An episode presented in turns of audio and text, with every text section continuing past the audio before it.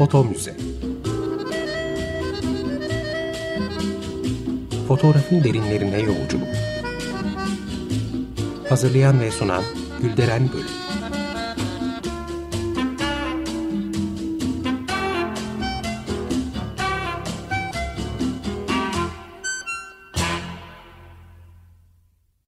Merhaba değerli dinleyiciler, fotoğraf tarihçiniz ben Gülderen Bölük. Yeni bir foto müzede yine birlikteyiz. Bugün için öncü bir kadın fotoğrafçı seçtim, Gertrude Cassibi'ye. Fotoğrafın erken dönemlerinde iş üretmiş bir isim ve fotoğrafın sanat mertebesine ulaşması konusunda etkin rol almış bir fotoğrafçı. Bu sebeple ismi sadece Amerika kıtasında değil, dünya fotoğraf tarihinde de anılmakta. Gertrude Cassidy 1852 yılında Amerika'da Iowa şehrinde dünyaya geliyor. Babası John Stanton altına hücum döneminde 1859 yılında Kaliforniya'ya geliyor ve bir kereste fabrikası açıyor. Bu tercih sayesinde oldukça da zengin oluyor. Çünkü buraya akın eden insanların temel ihtiyaçlarını karşılamak gayet akıllıca bir davranış.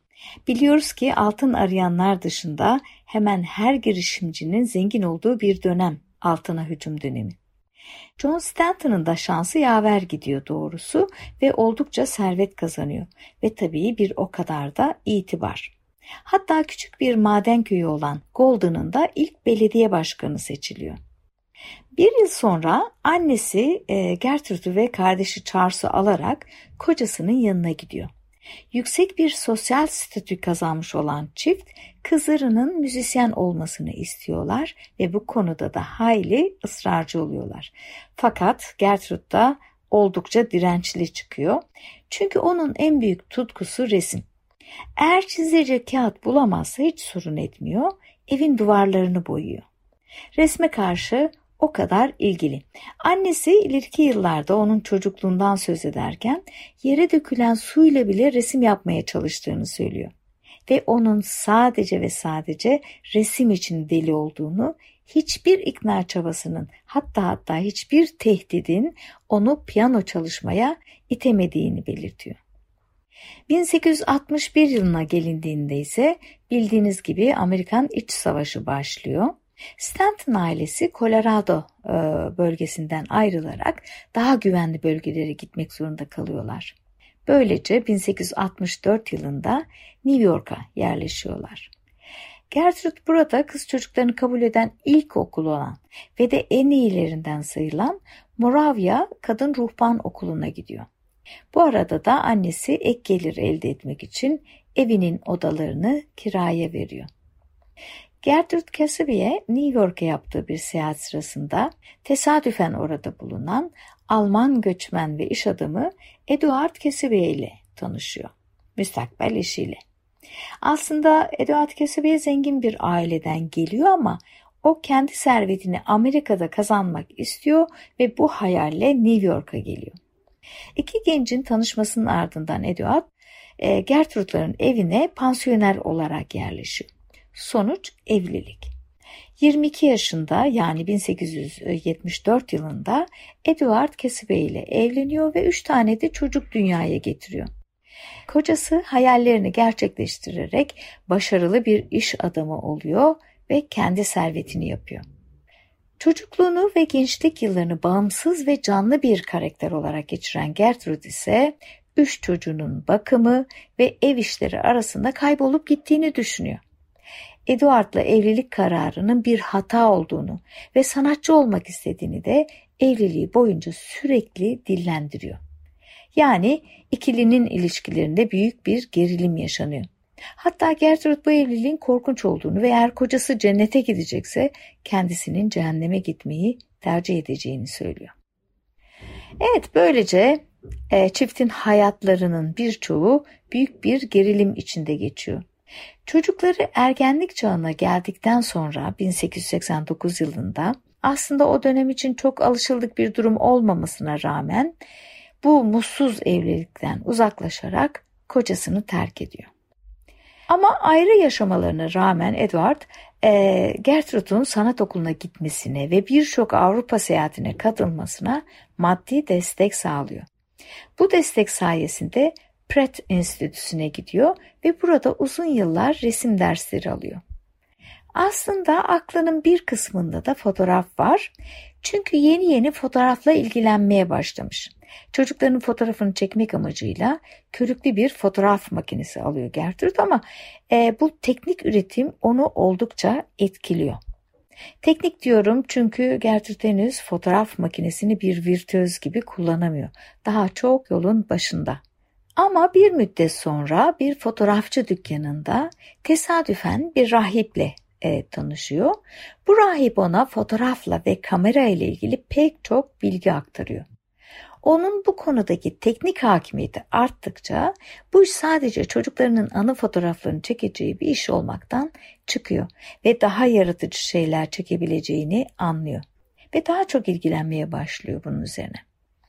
1894 yılında ise hem fotoğraf hem de resim çalışmalarını ilerletmek için bir yıllık Avrupa gezisine çıkıyor. Başlangıçta şehir manzaraları fotoğraflıyor ve resim de yapıyor. Fakat daha sonraları Fransa'da uzunca kaldığı bir zamanda odağını e, portre fotoğraflarına kaydırıyor. O da şöyle oluyor, çok yağmurlu bir günde resim yapmak için dışarıya çıkamıyor. E, o da deneme amaçlı evde fotoğraf çekiyor. Tabii uzun pozlamalar yaparak ki o güne kadar iç mekanda hiç çekim yapmamış.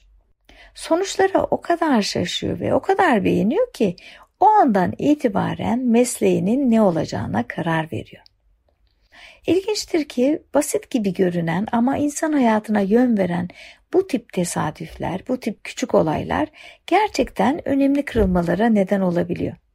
İşte bu küçük aydınlanma anları Gertrude Kesebe'nin fotoğrafla daha çok ilgilenmesine neden oluyor.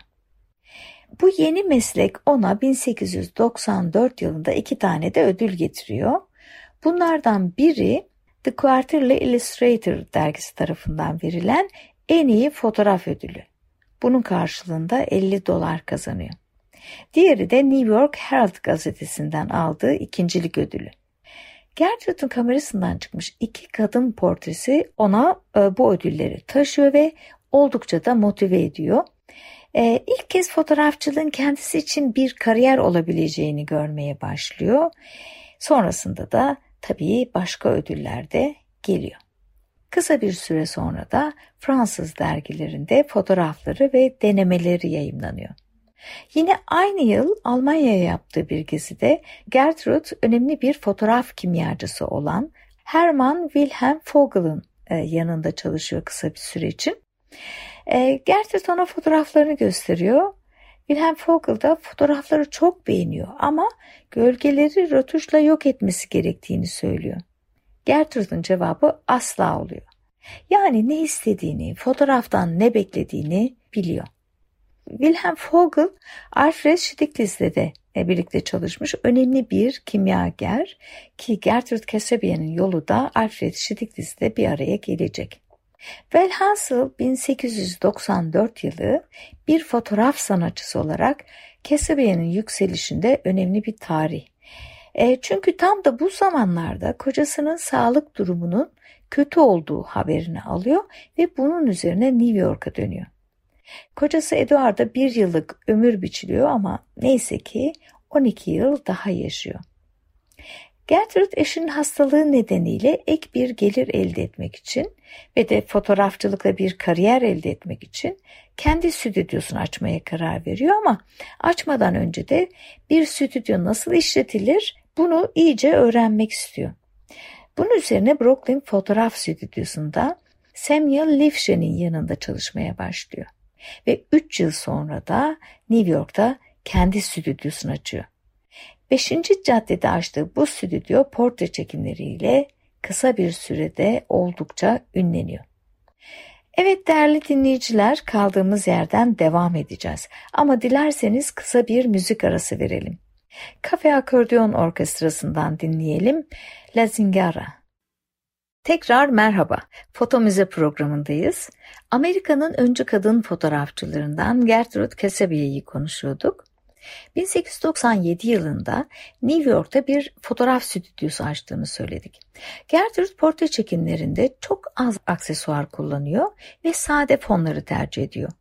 Böyle yaparak tüm ilginin konunun üstünde olmasını sağlıyor ve modellerinin özünü göstermeyi, e, kişisel özelliklerinin altını çizmeyi amaçlıyor. Resim sanatında da en zor şeylerden birinin neyi dışarıda bırakacağınıza karar vermek olduğunu söylüyor ve aynı şeyin fotoğraf için de geçerli olduğunu belirtiyor. Uyum ve duygular kompozisyonun başarısıyla ortaya çıkabilen şeyler ve önceden de tahmin edilebilir şeyler değil diyor. Bu sebeple de sahneyi basit tutmayı öneriyor. Onun portre stili giderek daha popüler hale geliyor ve stüdyosu büyük bir başarı elde ediyor. Gertrude sanat dünyasında gittikçe daha çok yer alıyor. Tam da böyle bir durumdayken Alfred Stieglitz ile bir dostluk kurmanın yollarını arıyor. Sadece onunla da değil, diğer sanat fotoğrafçılarıyla diyaloğa geçmek, başarısını ilerletmek, bilgisini çoğaltmak, sanatı adına daha çok şey yapmak istiyor. Açıkçası Alfred Stieglitz böyle bir dünyaya açılan bir kapı. Amerikan fotoğrafçılığının ana figürlerinden biri. Berlin'de makine mühendisliği okuyor Az önce bahsettiğim gibi Gertrude da o da aynı kimyager ve fotoğrafçıdan Hermann Vogel'dan kimya dersleri alıyorlar. Kimya bilgisinin fotoğrafik sonuçları oldukça etkilediğini hatırlayalım. Farklı kimyasalların ve farklı proseslerin farklı sonuçlar ortaya çıkardığı bu komplike fotoğraf dünyasının tüm inceliklerini Hermann Vogel'dan öğreniyorlar. Aslında fotoğrafın bir sanat olduğuna dair görüşler elbette Alfred Stieglitz ile başlamıyor. İlk andan itibaren bu tartışmalar hep var ama asıl kıta Avrupa'sında ve Birleşik Krallık'ta 1850'lerden itibaren sanatçılar farklı yöntemler kullanarak fotoğrafı bir sanat mertebesine yükseltmeye çalışıyorlar. Amerika'da ise çok daha sonraları Alfred Stieglitz önderliğinde bir grup amatör bu yönde hamleler yapıyorlar ki bunlar arasında Gertrude Kesebiye de var. Bu fotoğrafçılar 1888'de Kodak tarafından elle taşınabilir amatör kameraların piyasaya sürülmesine ve bir tek düğmeye basarak fotoğraf çekilmesine karşı çıkıyorlar. Daha doğrusu sonuçlarına karşı çıkıyorlar. Bu sanatçılar Gambi kromat gibi e, yoğun emek gerektiren süreçleri benimsiyorlar. Ya da yine zor ve pahalı bir yöntem olan platin baskıları. Elbette ki bu tekniklerle üretilmiş fotoğraflar şıpşakla elde edilenlerden farklıydı. Bu sanatçılar bahsedilen e, teknikleri uygularken aynı zamanda karanlık odada bir takım manipülatif müdahaleler de yapıyorlardı baskılara. Ee, aslında bir anlamda fotoğrafın tamamen mekanik bir araç olduğu argümanına da bir karşı çıkıştı bu. Gertrude Cassidy 1898 yılında Stiglitz ile bir kontak kuruyor ee, ve kısa sürede de arkadaş oluyorlar. Ve Stiglitz ülkenin tartışmasız en iyi portre fotoğrafçısı olarak e, anıyor onu. Çok geçmeden e, Stiglitz kendisinin ilk yayını olan Camera Notes'ta e, Gertrude'un çalışmalarını tanıtıyor ve kişisel sergiler düzenliyor. Ki bunlar arasında ileride onun da üye olacağı New York Kamera Kulübü de var. Ama asıl Philadelphia Fotoğraf Salonu'nda düzenlenen ilk sergi onun için çok önemli oluyor. Çünkü burada sergilenmek üzere 10 fotoğrafı seçiliyor ki o zaman için bu oldukça prestijli bir durum. Bu başarısı onu Stiglitz ve diğer fotoğrafçılarla aynı saflara yerleştiriyor. Bunların ardından 1902 yılında Stiglitz ülkenin en iyileri olduğunu düşündüğü fotoğraf sanatçılarını Photo Station'ı kurmaya davet ediyor. Tabii çekirdek kadroda e, Gertrude da var. Başka kimler var? E, Edward Steichen, Clarence White, Eva Watson, Schütze gibi isimler. Dediğim gibi bu sanatçıların ortak noktaları fotoğrafın da bir sanat dalı olduğuna dair kanaatleri ve resimsel etkilerle üretilmiş fotoğraflar. Her ne kadar Stiglitz bu grubun lideri ise de ismini saydığım bu çekirdek kadronun her biri de o kadar önemliydi. Bu grup daha sonra 291 adlı galeriyi açıyor ve Camera Work dergisini yayınlamaya başlıyorlar. Derginin ilk sayısında da Gertrude Kasabiye'nin çalışmaları ve iki makalesi yer alıyor. Gertrude başka sergiler de açıyor tabii. Boston Kamera Kulübü ve öğrencisi olduğu Pratt Enstitüsü bunlardan bazıları. Çalışmaları ve portreleri arasında Kızılderililer de var. Colorado'da genç bir kızken etrafındaki arkadaşların çoğu Kızılderili. Hatta şöyle söyleyeyim azınlıkta olan kendisi. Onunla birlikte sadece birkaç beyaz çocuk var. Bunun için fotoğraf konuları arasında bu portreler önemli bir yer tutuyor. Hatta birçoğu onun en akılda kalan eserlerinden oluyor. Meşhur organizatör Buffalo Bill'in Vahşi Batı gösterisi adını verdiği şovun kadrosunda bazı Kızılderili aktörler de var. Bir gösteri için New York'a geldiklerinde Gertrude onları stüdyosuna davet ediyor ve oldukça etkileyici fotoğraflarını çekiyor. Ama Buffalo Bill gibi onların sırtından para kazanmıyor ve bilinçli olarak hiçbir Kızılderilinin fotoğrafını satmıyor. Gertrude birçok ünlünün de e, portresini ölümsüz hale getiriyor. Mesela 1905 yılında Rodin'i çekmek için Paris'e gidiyor ve onu devasa bir figür gibi gösteren harika bir portresini çekiyor. Aslında bu çekimlerin biraz zorlu geçtiği de bilgiler arasında. Çünkü ne zaman bu ünlü heykeltıraşı fotoğraflamaya kalksa Rodin garip pozlar veriyormuş. Ama yine de ortaya müthiş bir çalışma çıkıyor. Fotoğrafta Rodin e, rahat ve düşünceli bir şekilde görülüyor. Bu portre için Gertrude her şey bitene kadar fotoğrafın çekildiğini bilmiyordu diye anlatıyor sonradan. Onun portreleri arasında Stiglitz'inki de pek bir meşhur. Arkadaşı ve patronu olan Stiglitz post bıyıklarıyla etkileyici bir şekilde bize bakıyor. Gertrude negatif cam tabakayı manipüle ediyor ve e, Gambir kromat yöntemi kullanarak fırça darbelerini anımsatan resimsel efektler yaratıyor. Bugün Stiglitz'i Google'da arama yaptığımızda bu portre ilk olarak çıkıyor karşımıza. Bu arada bunu ve diğer fotoğrafları ve konuyla ilgili spotları Foto Muzi Türkiye adlı sosyal medya hesaplarından takip edebilirsiniz. Bazılarını Twitter'da bazılarını da Instagram'da paylaştım. Gertrude çalışmalarıyla The Brotherhood of the Linked Ring topluluğuna da seçilen ilk kadın fotoğrafçı oluyor.